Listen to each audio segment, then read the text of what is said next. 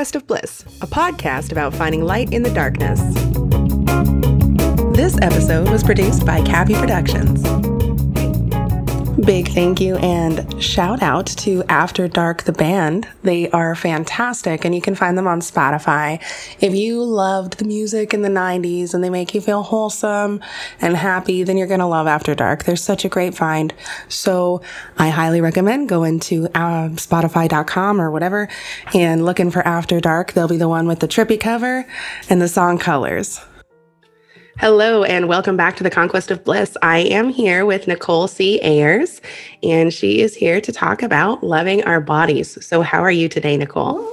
I am awesome. I am so excited to be here and talk about bodies and bliss and looking forward to it. Me too. I mean, as someone who I've struggled a lot with eating disorders and then eating too, like not too much, but just struggled a lot with my body in lots of different ways. And so it's always exciting for me to talk to somebody who knows about that. So yeah. Can you tell us a little bit first about how you got into this field? Like, what is it that drew you to this field? Yeah, it was my own healing journey.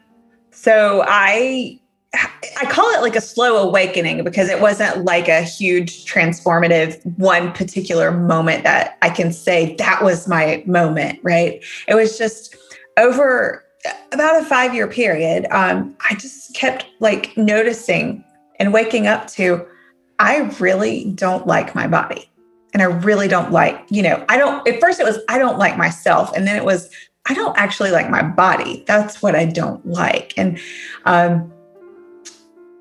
this is a narrative that we all are fed from birth. It is the norm to not like our bodies. Mm-hmm. Right? And that also took me some time. I was like, why don't I like my body? And I was like, because I'm not supposed to. This is what I have been taught from so much media messaging. This is what I've been taught from, the systems in our world that like to control people by controlling their bodies. This is what I've been taught by people who love me, right? Because they're swimming in the same toxic soup I am too. So I just always thought I wasn't supposed to like my body. It was always something to be fixed because it wasn't small enough or the right shape or my abilities weren't what I needed them to be or tanned enough or fair enough or exactly. It was just like, there's always something to be fixed and worked on and it's never just right. Mm-hmm. And so when I started to awaken to all of that, I was like, whoa, why? Oh, okay. So I'm treating myself horribly. I say mean things to myself all of the time. And I'm doing that because that's just the way I thought it had to be. And I realized, it doesn't have to be that way. I could treat my body like my best friend, right? Mm-hmm. This body is my lifelong companion. She is going to be with me till the very end. So I needed to make peace with her. Well, and one thing that's, one thing that I think that's really cool about the way that you talk about it, from, just like even just our conversation earlier, just very simple, is that it extends far beyond like your relationship with your body. Like we're taught very much, I believe, that our relationship with our body is primarily like about looks. And then secondarily about impressive things we can do with it, mm-hmm. Mm-hmm. and a lot of the amazing functions that it has for us just get ignored. Like those aren't important unless they go wrong, and then they go wrong and you need to be embarrassed about that too. Yep. And that's super interesting because I really appreciate the holistic approach where it's like, not really about how it looks. Like that might be, tertiary or fourth-tiary. I know you're a linguist. So. No, I know. That's a good word. I like it. So before I ask you more about that though, because you said something that really piqued my interest. And that was, you said the systems that are meant to control us and via our bodies. Or something similar to that, same sentiment. Yeah. And I was actually going to ask you, I had it planned to ask you what, and that's rare. I don't usually plan my questions. I had planned to ask you, what do you think is gained from the narrative? Because there's a lot of these narratives where we're kind of taught things. And I think that a lot of the stuff that we've been taught is much older than anyone alive today. You know, it started a very long time ago, and it's sort of a self-perpetuating system. But a lot of them you can kind of see like, oh, that comes down to money. You know, outside of maybe advertising, because, you know, obviously the best way to advertise is to convince people they're lacking something. But outside of advertising, what's gained from the hatred of ourselves? It keeps us really small. So if I am spending inordinate amounts of my time and my energy and my money to fixate on how I look or how I look while I'm doing things, then I don't have that time, energy, or money to really devote myself to the things that really are important to me. It's not to say like, that's not to say people aren't out there doing things that are important to them, but when so much of your headspace is taken up with how, you know, objectifying yourself and how do I look in this moment, you aren't giving your all, your potential to whatever life-changing, earth-shaking thing can make a real big difference in this world. Right? Yeah, that makes sense. And so it's a way to control us, right? If I'm always like, you know, looking sort of down, you know, like keeping my gaze really narrow and fixated on how I look. It also then I start judging, right? I talked about this earlier, like I'm judging myself so harshly, just feeds more judgment for all these, you know, everyone else. And when, for me personally, and I've seen in other people, when I stopped judging myself so much, I truly did stop judging other people so much. And that allowed me to like get really curious about, well, why was I making judgments about people? Why did I think they needed to behave a certain way or look a certain way or do a certain thing, right? And so it just created a lot more tolerance in the world too. So learning to accept your body, whether you ever end up loving it or not, like that would be wonderful. And also that's not necessary. It's not the end point. Like there isn't a goal you have to meet here. It liberates you to do what really matters, to do what cares about you, to look at the systems that are like, I want you to stay small and quiet, because as long as you're small and quiet, you aren't going to question what I'm doing. Right? That totally makes sense. And I wanted to sort of follow up with, I hate this. It just disappears.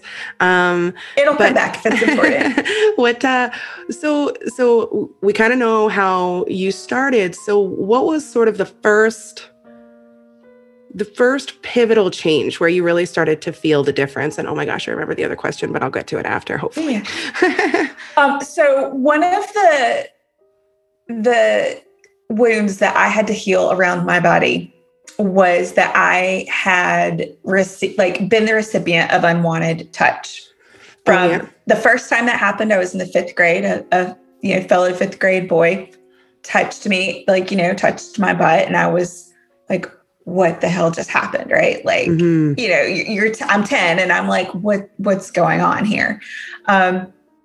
And it also super confusing because I was like, "Oh, I kind of like I got some attention," and also that attention feels icky. Right? That's very confusing. It's so confusing. But that's happened to me multiple times in my life. Like, you know, being on the dance floor at the club in college so many times. And the last time that it happened, well, the second to last time that it happened, I was at a sporting event. My husband was literally right beside me.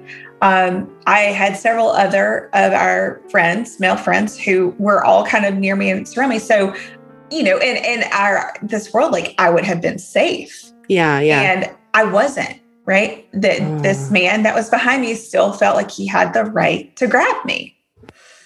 And I was like, whoa, what's going on? And I was like, so that was part of when I began to heal my relationship with my body. That was one of the things I had to heal was like, why does my body attract this unwanted touch? Mm-hmm. Right. Because not only was I angry at the men and the boys who felt they had that right to do it, I was angry at myself. Like, what am I doing wrong? Okay. Right. Like what is it about my body that says, hey, touch me. Right.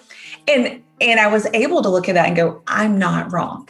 Right. Yeah, Nothing is wrong with me. I was just thinking that. I was like, I hope she came to the conclusion that it wasn't her fault. I did. 100%. I did, and rationally, I had already been like, that wasn't my fault. I didn't do anything to cause this. But, in those hard, hurtful moments, that's not the truth of how I felt. Right. Mm-hmm. So that was like the wound a wound I needed to heal that was really significantly tied to how I felt about my body. Mm-hmm. And I did the work. I journaled love letters to my body. That was one of the three ways that I really healed my relationship. And so I would write love notes to different parts of my body. So it would be like, dear butt, dear vagina, like, why do men think they can touch you? And what is going on? And having a discourse with that. And so I had this huge awakening after that. We were like, it was a couple of years after, and I had really been writing my love notes, and like, I was deep in the work. Right. And I got this moment, and it wasn't a pleasant experience. And also I was celebrating because we were on this camping trip, mm-hmm. and someone that I knew and considered a friend, we were all kind of having this celebratory moment, hugged me. And as he hugged me, he grabbed my butt, and my daughters were there. And again, my husband was there. His family was there. Our other friends were there. That's bizarre. It was wild, right? Like, the universe is wild. How it'll let you practice things. And I froze for a moment because I was like, oh my God, this happened again. Like, I thought I was over this. I thought I healed this. This wasn't going to happen anymore. And I was like, what do I do? And I took a breath, and I just owned my no. I was like, you don't ever get to touch me or any other woman like that. Oh. And it was, there's collectively people everyone around us froze. Like, they were like, oh shit. And it was so empowering for me. And he immediately was profusely apologizing. Like, I'm sorry. I was just being affectionate. And I'm like, that is cool that you apologize. Thank you. And that's not how you can be affectionate with me or any other woman, unless she invites you to be affectionate with her in that way. Right. Like, I just got to own it. And it was so empowering because my husband got to see me own it, because he had really, especially that last time it had happened, there had, he and I had to work through stuff when it happened, because I was so upset. And my two daughters got to see that's the beautiful, what that looks like. So that was a moment that I was like, oh, I'm healing my stuff, right? This is working. That's an incredible moment. And I'm really happy to hear it, because it also ties into it goes beyond just bodily autonomy, and also just, being willing. I'm sure that men feel this as well, but I know that a lot of women feel very afraid to rock the boat. Mm-hmm.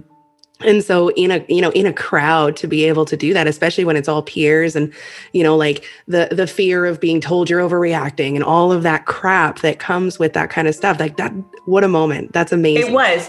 And like I said, it wasn't pleasant. And also, I am so, so thankful it happened, because it not only was a mile marker for me that I was like, oh, because, if you're doing healing work on yourself, you don't always know how it's going, right? Mm-hmm. Until you're challenged, until there's a test. And I was like, I'm doing this. Like, I am healing this relationship. My body is sacred, and no one gets to touch it unless I say so. I love that. I love that. And the question I was going to ask before, it did come back, so you were right, was that you had mentioned you don't have to love your body. And so I just wanted to know if you could touch a little bit on... okay, I'll explain what I mean, and then it'll be easier for you. So I had a friend, I have so many things I want to ask you. Okay. I had a friend once say to me, he said, just because you're not your own type doesn't mean that you're not someone else's. And that was really helpful for me in that moment, because I kind of realized that it's almost irrelevant whether or not I'm attracted to my own body. You know, I'm going to do whatever I'm going to do with it, regardless of what it looks like. Right. So that was a good moment for me. But then, you know, as my own journey has gone on, I've started sort of separating the idea of like infatuation with your body and attraction to your body with the idea of loving your body as a, for lack of a better term, vessel that carries you throughout this life. So can you sort of touch on sort of the difference in your relationship to that idea? Yeah, absolutely. I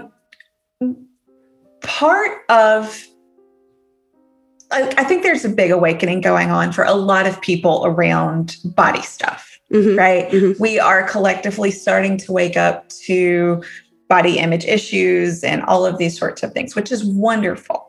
Mm-hmm.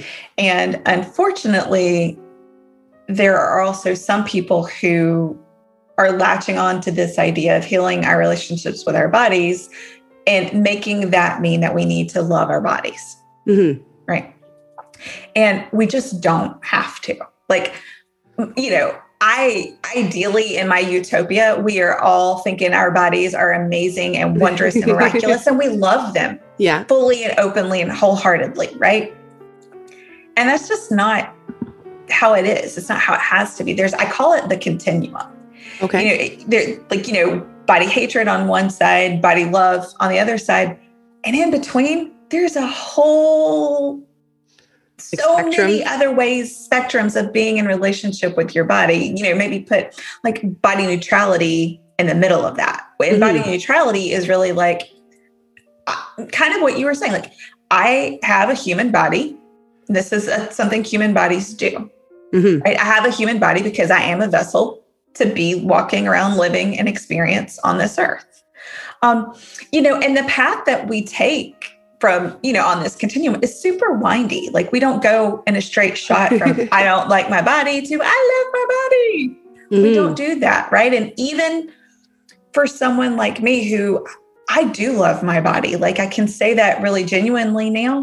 Mm-hmm. There are absolutely moments or days that I'm still like, body, like, what's going on here? Like, this isn't working for me.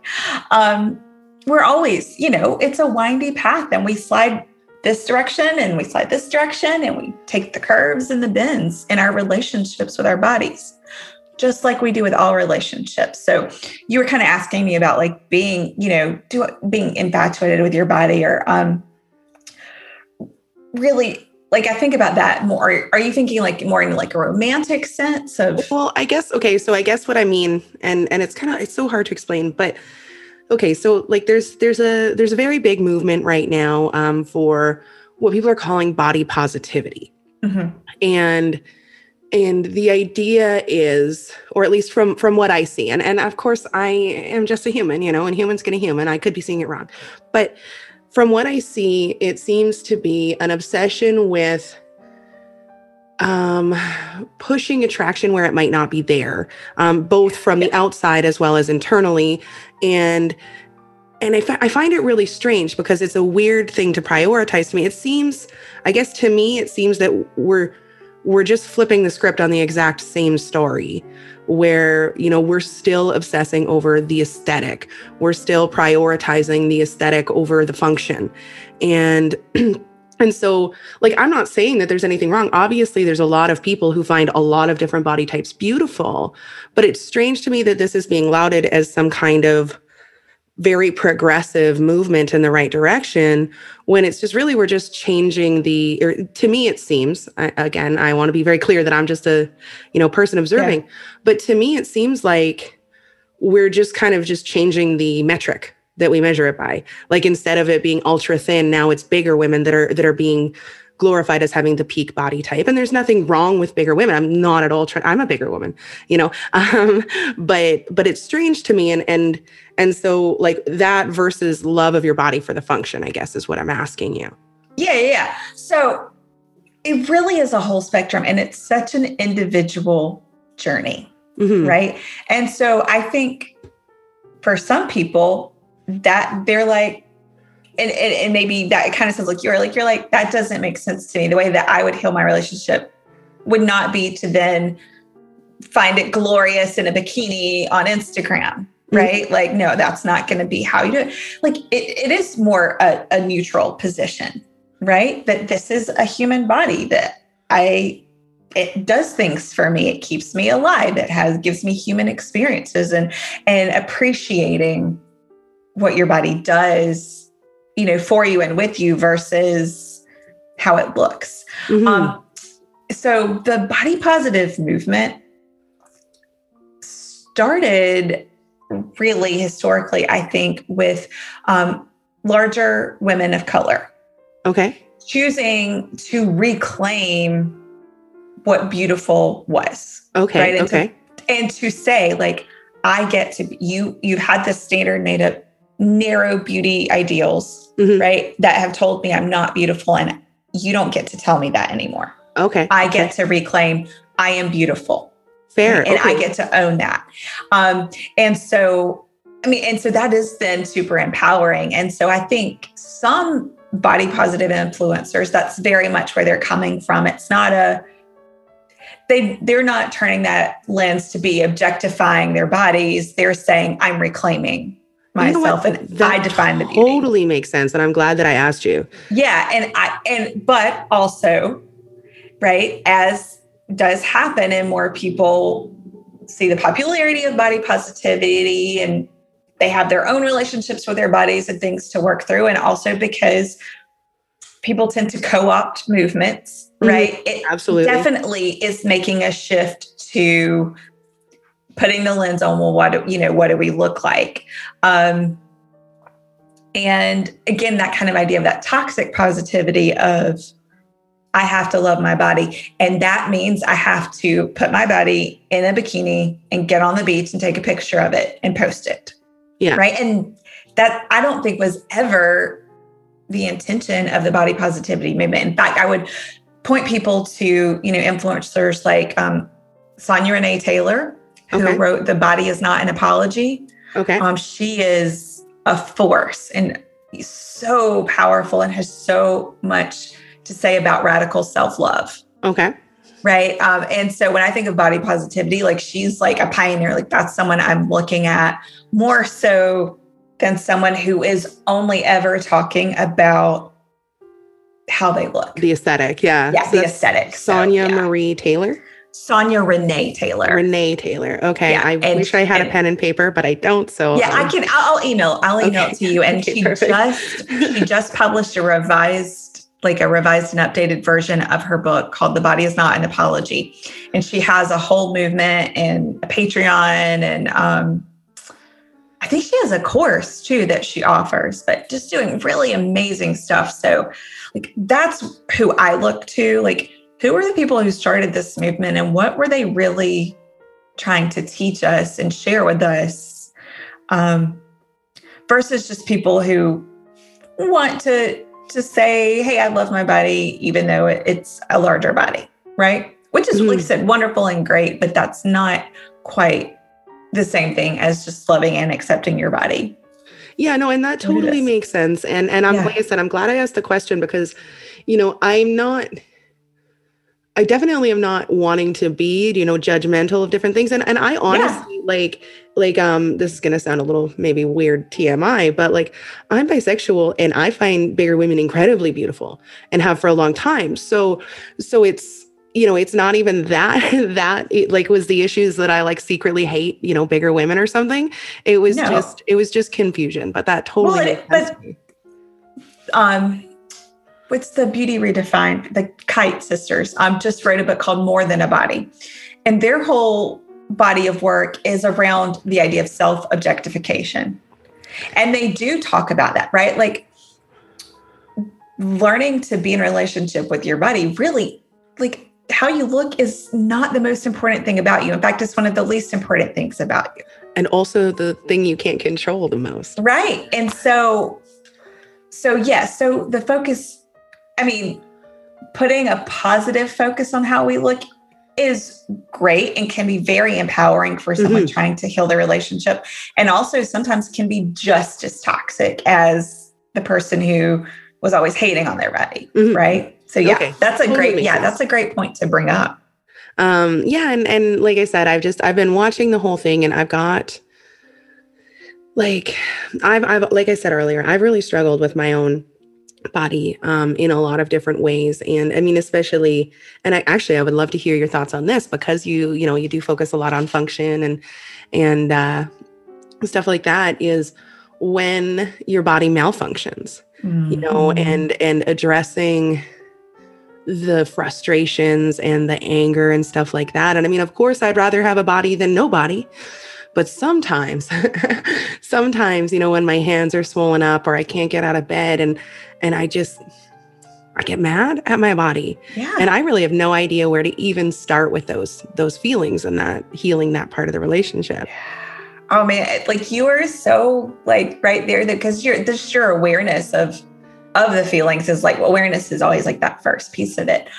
Yeah. Cause it feels like betrayal, right? You're not like, you're supposed to be here for me to help me thrive in this life. And you're like messing up, it's infuriating. And, the two emotions that, I think tend to come up most when we think about our bodies, and if they're not performing in a way that we want them to, that whether that's through illness or injury or, something just completely out of our control, an accident or what have you, it's anger, right? And it's grief.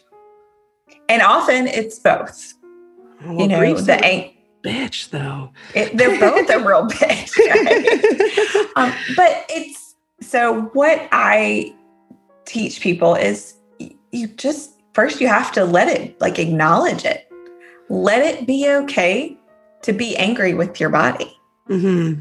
So, I've talked about like I was writing these love notes to my body, and love notes is probably a misnomer because a lot of my notes were like hate notes, right? Or they were angry notes.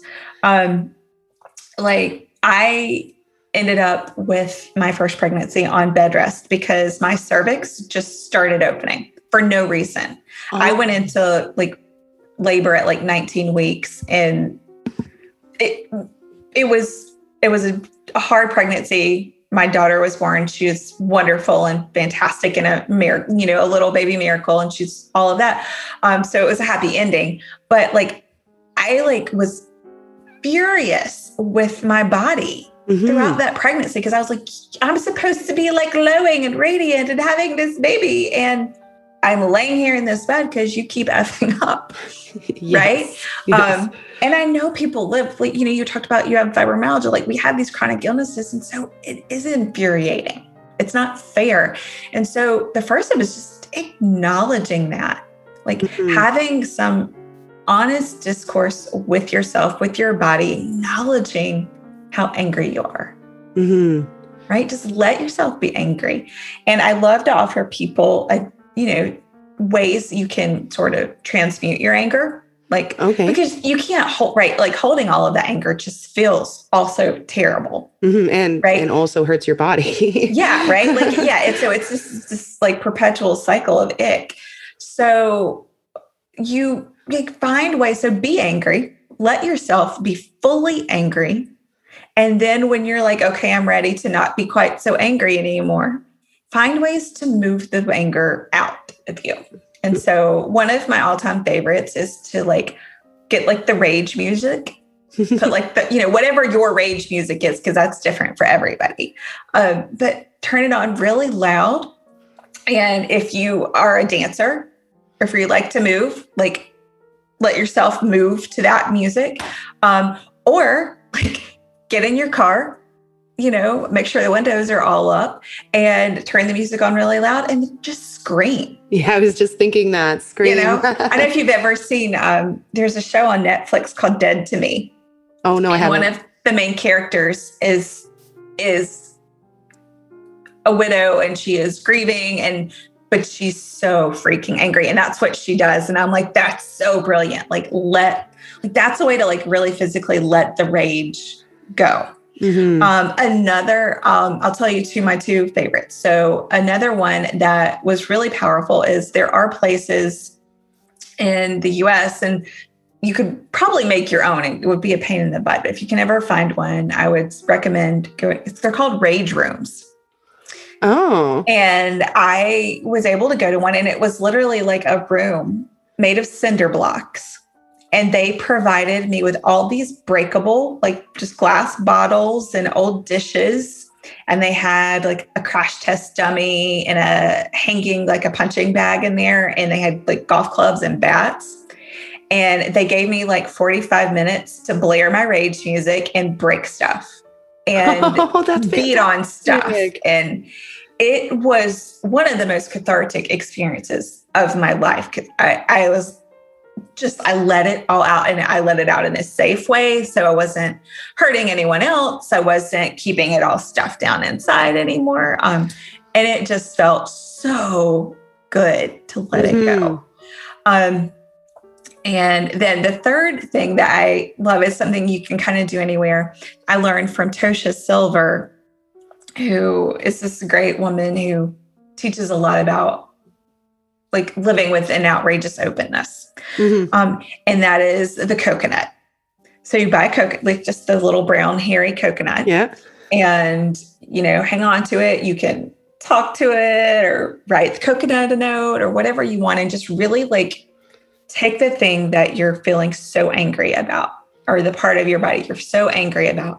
And like, just imagine like it going, you know, visualize it inside that coconut. Go out, you know, onto the sidewalk or the road or the side of a brick building, and you just throw the coconut and like smash it. And it's so satisfying.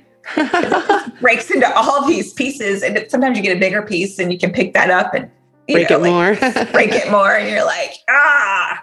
So those are great ways to just let the anger go a little bit. And, you know, it's not a one and done. No. Sort of thing, right? And it's layers. And if you have a flare up, it might just come crashing back down in ways you thought, you know, I thought I'd work through this. But yeah, just let yourself be angry about it. That totally makes sense. Yeah. Oh, sorry. I didn't mean to cut you. No, that's like, but let yourself be angry, and don't be in a rush to go like, oh, I've got to get rid of this anger. Like you'll know when you're like, I don't want to hold this anymore. That totally makes sense. And I appreciate that. Yeah. Because like I said, yeah, I get really angry. And like one of the things that happens a lot to me too, is that I get very like, and it's a holdout from a previous life. But I get very like, poor me, you know, very like, very fucking Eeyore. Like, oh yeah. No, I guess I'm going to have to build it again, you know? And yeah. But I mean, of course I move through those moments and stuff like that, but it's, I'm sure because I feel it, I'm sure that other people do as well. So I always try to, you know, use my vulnerabilities. Yeah. Well, it's really easy to feel like, you know, kind of like it's just so unfair, right? Like it is freaking unfair. And so, like I said, it's enraging and it's heartbreaking. And so letting yourself be enraged and heartbroken. Just let yourself feel it and let it, and it, you know, and then work also on like forgiveness, self-forgiveness, right? So you're so angry, because that's what, you know, honestly, we want to heal and we want to forgive the parts of ourselves that aren't functioning the way that we want them to, right? Because we've got to make some peace, and like forgiveness work is hard. It's so hard. And it is also like incredibly powerful to do. But again, it's inches and layers. And so. Well, that makes sense. And I, yeah. So, okay. I have more questions though. Yeah, go for it. It's kind of my whole thing. So we know how you got there and we know parts of it. So what would you say in your particular journey has been the most surprisingly valuable tool, like something that you never really thought would be useful to you in any way, and yet you find that you lean on it a lot? Oh, this is one I love. And it is self-touch. That is not sexual in nature. Okay. I mean, it certainly could be if you want to take it to that place, but it is literally being the support and love and gentleness for yourself. And it's been so good during the pandemic when so many of us too are alone. Yeah. Right. You know, just literally wrap your hands, you know, take yourself, wrap your hands around your body and give yourself a hug. Oh, that does feel good. It feels so good. Or if something does ache or hurt. So my knees I've had 4 knee surgeries that, you know, I have issues with my knees. And so sometimes they just hurt. And I literally will just take my hands and just like rub them, mm-hmm. you know, just a little gentle massage, like nothing big, just rub them. And one of my favorite ways to do this too is, oh, it's so incredible. Just take your hands and just gently hold your face. Oh, yeah, that's so comforting. Your eyes. Oh, my goodness. Take a deep breath. Wow. Okay. That is surprisingly comforting. And it's so funny. I haven't done that since I was a kid. Yeah. And I think that's an interesting thing too, is that I think that kids naturally know this stuff. They, like, you watch kids and kids are so weird, but it's this fantastic thing because they're weird because they're not inundated with the chains that society puts on us. Yes. Yeah, exactly. Like, yeah, babies are constantly exploring their bodies and touching and feeling and like spending, you know, joy on their, you know, like when they discover their toes, right? Oh, yes. Little kids, so like, cute. You know, they eat their feet. It's, right? Like it brings joy to you watching them. They're in joyful bliss, right? And so like getting little ways to find that again, right? Obviously, like sucking on your toes would be weird as an adult, but like, but little ways that you can just, or even like if I am really in like stressed out and I'm in public, right? Like mm-hmm. I'm like not in a place where I can maybe go and have a good cry or throw a coconut, like, you know, like just even like a hand on my heart. Just a hand on my heart and a breath until I can get somewhere that I can go do what I need to do to take care of myself. I completely forgot my next question again because I was so immersed in, which I think is a good thing. You know, it's good that I forget all my questions because I get immersed in what my personal. Well, because you're connecting with yourself, you're connecting with your body. And I love that practice because it's with you always, right? It's an mm-hmm. easy go-to.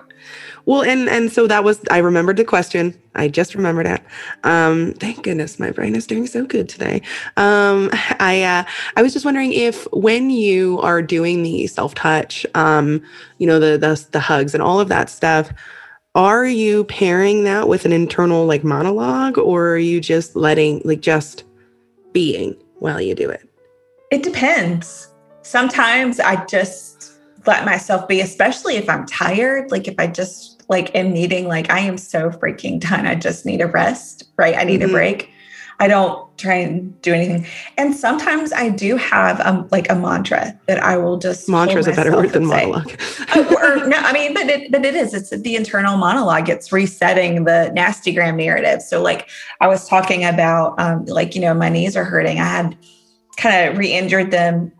I had a little minor injury with them last summer and my Nastygram narrative cranked up and it was like, you're such a loser. I can't believe you're hurt again. You're a bother to everyone that you're around right now because you're slowing things down, blah, blah, blah. Like all these hateful things. Yep. And then I was like, and you know, thankfully I catch myself so much faster now. And I was like, oh, I'm doing that thing again where I beat myself up. So I'm going to stop now because that's a lie. Mm-hmm. And in that moment, because my Nastygram narrative was so revved up, I had to replace it with a mantra, right? Okay. And so my mantra was like, there is no rush. It's okay that you're hurt. I'm going to take care of you. Oh, I love that. Especially the last piece, because that's the thing that I think that we forget a lot. And maybe it's because we're taught to. But, you know, like, I feel like a lot of us are wandering around going, I wish someone would take care of me. And then we're spending a lot of energy taking care of other people and forgetting that, like, oh, hey, we're pretty good candidates for that. Yes. Especially because we understand so much. Like, well, and actually, I guess that's going to be my final question before we move on to our wonderful game is what is the, in your opinion, what is a way that people can start to listen. Because I feel like for someone like me, you know, I spent probably 20 years, not including being a kid and not including the last part of my adulthood so far, learning how to ignore my body, learning how to shut out the messages, learning how to, like, you know, be like, I don't want to hear it. And I'm not really even sure how I started to get it back. I think mostly through meditation for me. Mm-hmm. What can people do? So these are my three go-tos. One, I actually already taught you one. One is the self-touch, right? It mm-hmm. is, that is an instant way to connect with your body. Again, it's to even remember you have a body, right? Because some of us, like, we're neck up.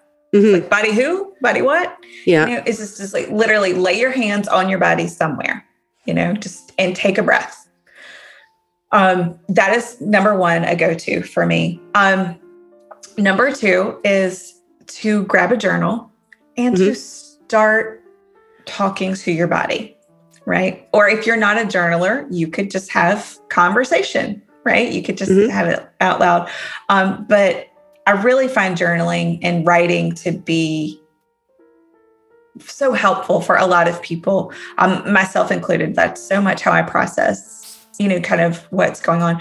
And start writing notes to your body or to a part of your body that you want to heal, whatever wound is going on there, whether that's a physical wound or a more emotional wound. Mm-hmm. And can I ask?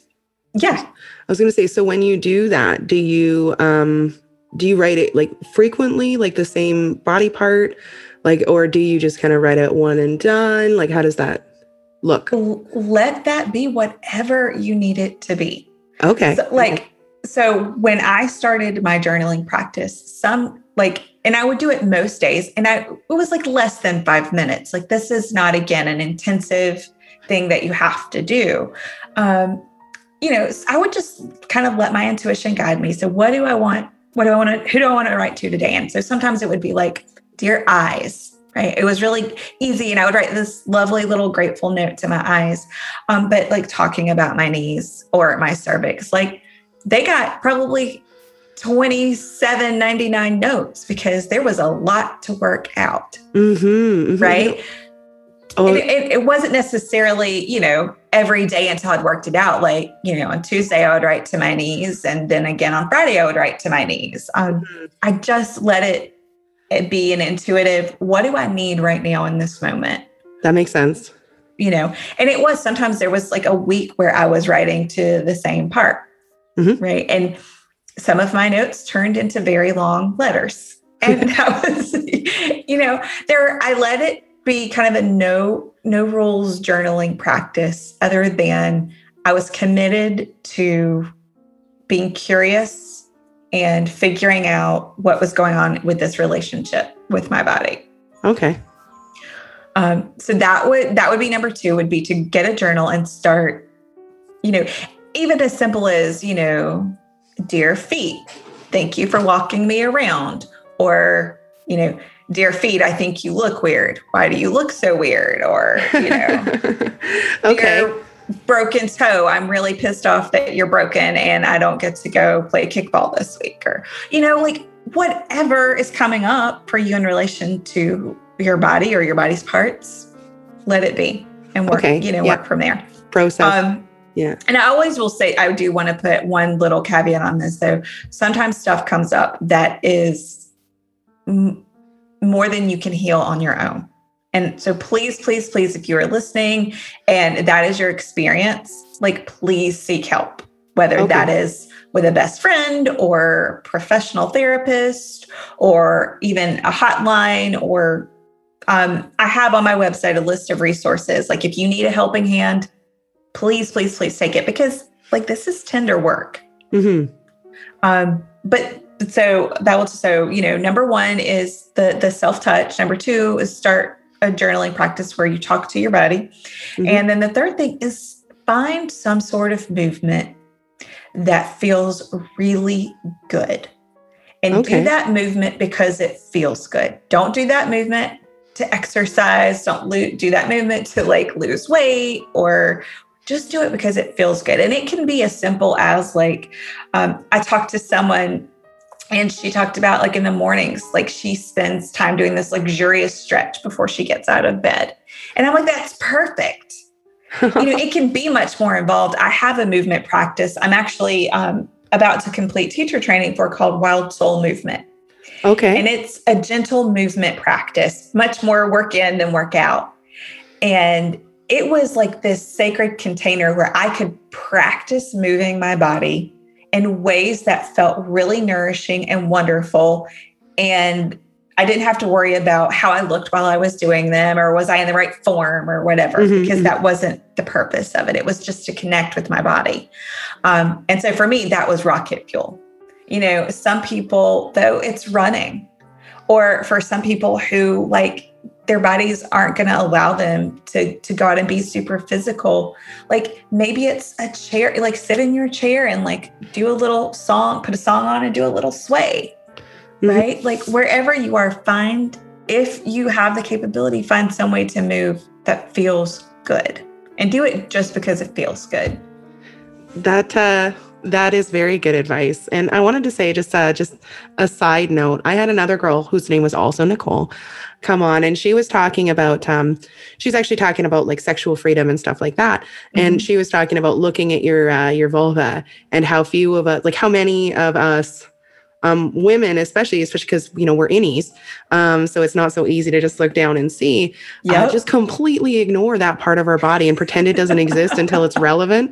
And I just, as you were talking, I was reminded of that. And I thought that was really interesting. Yeah. So as a young woman that I knew was nearing adolescence, this is a young woman I'm very close to, but it's nearing adolescence. And I wanted to make sure, she's understanding her body. I actually bought her a small mirror and said, check it out. See what it looks like down here, right? Well, yeah, because like most of us only really know it by like, not to be weird, but like by feel, right? So like get to know it, see what's happening. Yeah. Okay. So you have so much like a wealth of knowledge, and I imagine that your book contains a lot of this information in more detail and. So the book really is about just sharing my journey. Oh, okay. Well, there are two. There are actually three books. I was like, there's two, and there's actually three. So, Love Notes to My Body is a gorgeously, whimsically illustrated collection of love notes to my body's parts that are full of gratitude and wonder and appreciation for this miracle body that I get to walk around the earth in.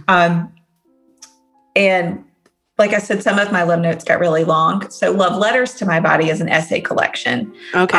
A collection of love letters to various body parts where I worked on healing the wounds that I, excavated in this practice that went beyond just kind of physical things. And then there's a guided journal. So my books are like my invitation, like, people often say, my story is not your story, but they see pieces. This is what mine looked like, and maybe there's use for other people in it. Yes, and like with the illustrations and Love Notes to My Body, the illustrator and I made a point to include all different kinds of bodies, various skin tones and shapes and sizes and things like that, right? Because we wanted it to be an inclusive, you can see yourself in there. So the books aren't really my how-tos. I have a course, like I said, that I taught. It's closed now, and I'll be reopening it with kind of revamping the structure in the fall, where I do dive into deep dives into the how-tos and digging into the feelings and all that good stuff. So where can people find all of this stuff? Because I think people are going to want to hear more from you, Nicole. I hope so. Thank you. Yes. So my website is my home on the wide webs, and it's just my name, nicolecayers.com. And if you land yourself there, then you will find all the things. So that helping hands resource, links to the books, wherever you like to get books. And also you can sign up for the wait list for when the course opens again and things like that. So is the course remote? Yes. Nice. Okay. So anybody can, I was just wanted to make sure so that we have all the information. Yeah, absolutely. That's so fantastic. So are you ready to play a game? Ooh, let's do it. All right. So, oh, it's closed. Okay, let me open it again. Oh, I'm so bad at this. We are going to be guessing Gen Z slang. Ooh. And just because for anyone who's not in the know, she is linguistically, what's the opposite of challenged? See, you're the linguist. I know. I said I was a word nerd. So. Okay, yeah, linguistically talented, a word nerd. And so I figure I'll do the Gen Z slang because maybe we'll, oh, I think maybe you're we'll get trip me. Her up. I'm pretty sure you will. It's so much fun for me, especially because like I rarely am the one who has to do the guessing. And then okay, so what does it mean when someone says the word bop? Well, the first thing that came to my mind was like the old Frogger arcade game where you would like bop the frogs down. Oh, like whack-a-mole. Yeah, whack-a-mole. Yeah. That was the first thing. And then I thought of like bebop, so like dancing. So those are my two guesses. It is a really good song or beat. So right. If I were like, oh shit, this song's a bop, that would all mean right. that it's a... So that kind of goes with the bebop. Like, yeah, it's all right. You get half points, even though there's no points. Oh, I'll take a half point. Okay, what does it mean when someone says cap or no cap? Oh, that means you're lying. Yeah, or not lying. Yeah. Or so not lying. Full points. Yes. Woohoo! Full points. I need that. Okay, so what does... Oh, goodness, okay. This one you'll know for sure, ghosted. Oh, it's when someone disappears on you. I think it started in online dating, but... is transferred to all real life. They just never get back in touch. They just leave you hanging. Yeah, they just disappear, and that's which totally is never happened to me. Freaking worst. Just kidding. It's definitely what I talked about in my first ever episode.